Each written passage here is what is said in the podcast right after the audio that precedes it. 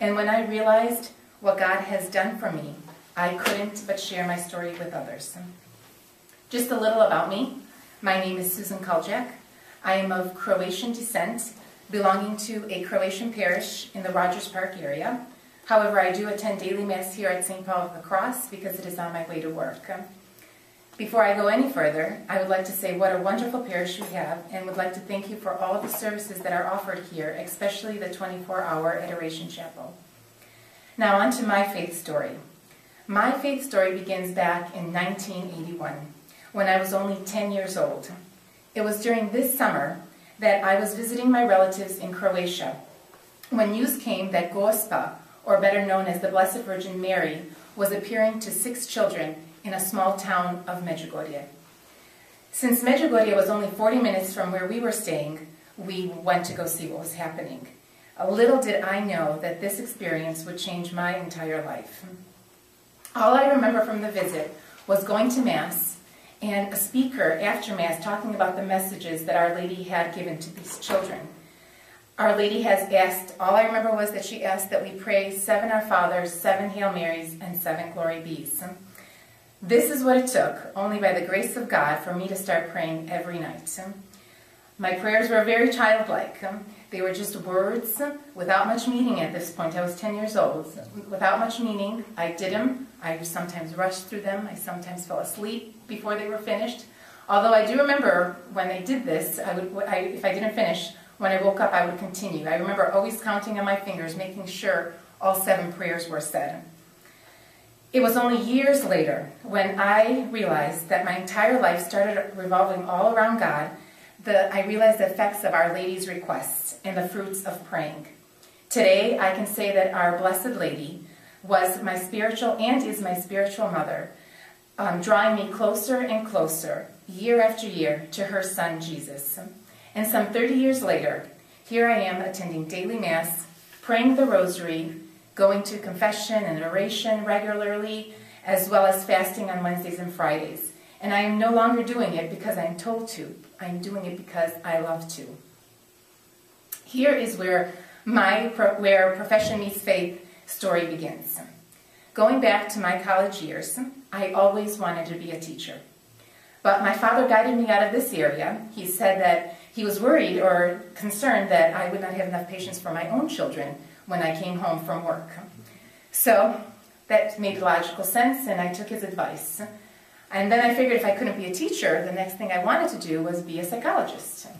My father once again said, knowing me, I was too sensitive, and this would, um, I would not be able to leave my work at work. I would come home and I would think about the patients and still not be able to be a mother. That being the case, the only other thing that I knew I was good at was numbers. Uh, I followed in my sister's footsteps of being an accountant and have been an accountant for some twenty years now.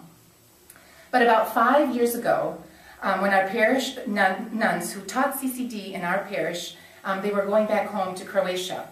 Um, since they were not going to be replaced, I was asked to teach the confirmation class, mainly because my son was going to be part of that class.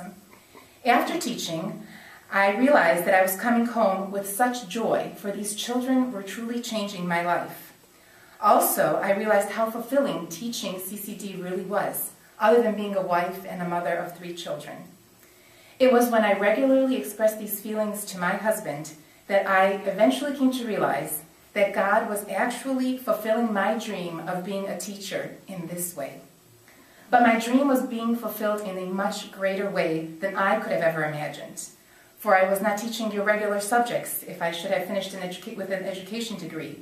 I had the honor of teaching the most important subject, religion and our eternal salvation. For this opportunity, I am always, I will always be grateful to God. But there's more. God gave me another opportunity as well. My parish has beggars around our church almost every Sunday. In the beginning, I really didn't know what to do. Should I give them money? Should I not give them money? I see them smoking. I don't know if my money was just going to go for, for their cigarettes. So I went to our, our parish nun, and I asked her what she would do. And she guided me on saying, why don't you talk with them? So I took her advice, and there were three particular situations that I would like to mention. Um, there was um, at, there was this African-American elderly man who was very quiet and didn't speak much. He was in front of our church, rain or shine, every Sunday morning for many, many, many years. I would, have, I would give some money to these people because it gave me the opportunity to talk to them. And little by little, I got to know this man. There was a period of about two months that I was not able to come to Mass, and um, in order to take care of my daughter who was diagnosed with a chronic illness. And when I was able to go for the first time, I saw him and, and I told him my situation, and I asked if he can pray for my daughter because she's still not well enough to come with us to Mass. He simply nodded. And then I'll never forget the first Sunday my, when my daughter was finally able to join us for Mass. When he saw her coming out of the car, he had such a glow on his face, along with a few little tears. Seeing how much this meant to him, I knew right away. I said to him, "Arnie, you prayed, didn't you?" He simply nodded. I can never forget this man or this moment. Arnie has stopped coming to our church for a while now, and because he's, he was a regular for many years, my family is concerned for his health, and so he is in our daily prayers.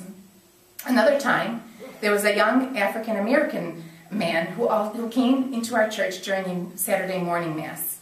Towards the end of Mass, he fell in the middle of the aisle and started shaking.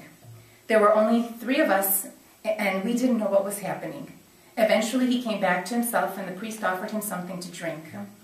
He wanted to actually talk to the priest, but the priest did not have time at that moment, and um, he told him to come back another time. As we were leaving, us two started talking. As um, we were heading towards the street, towards my car, he all of a sudden started talking about suicide, and he wanted to run into the street. All I can remember doing was grabbing him by the arm, and all of a sudden the words all started coming out.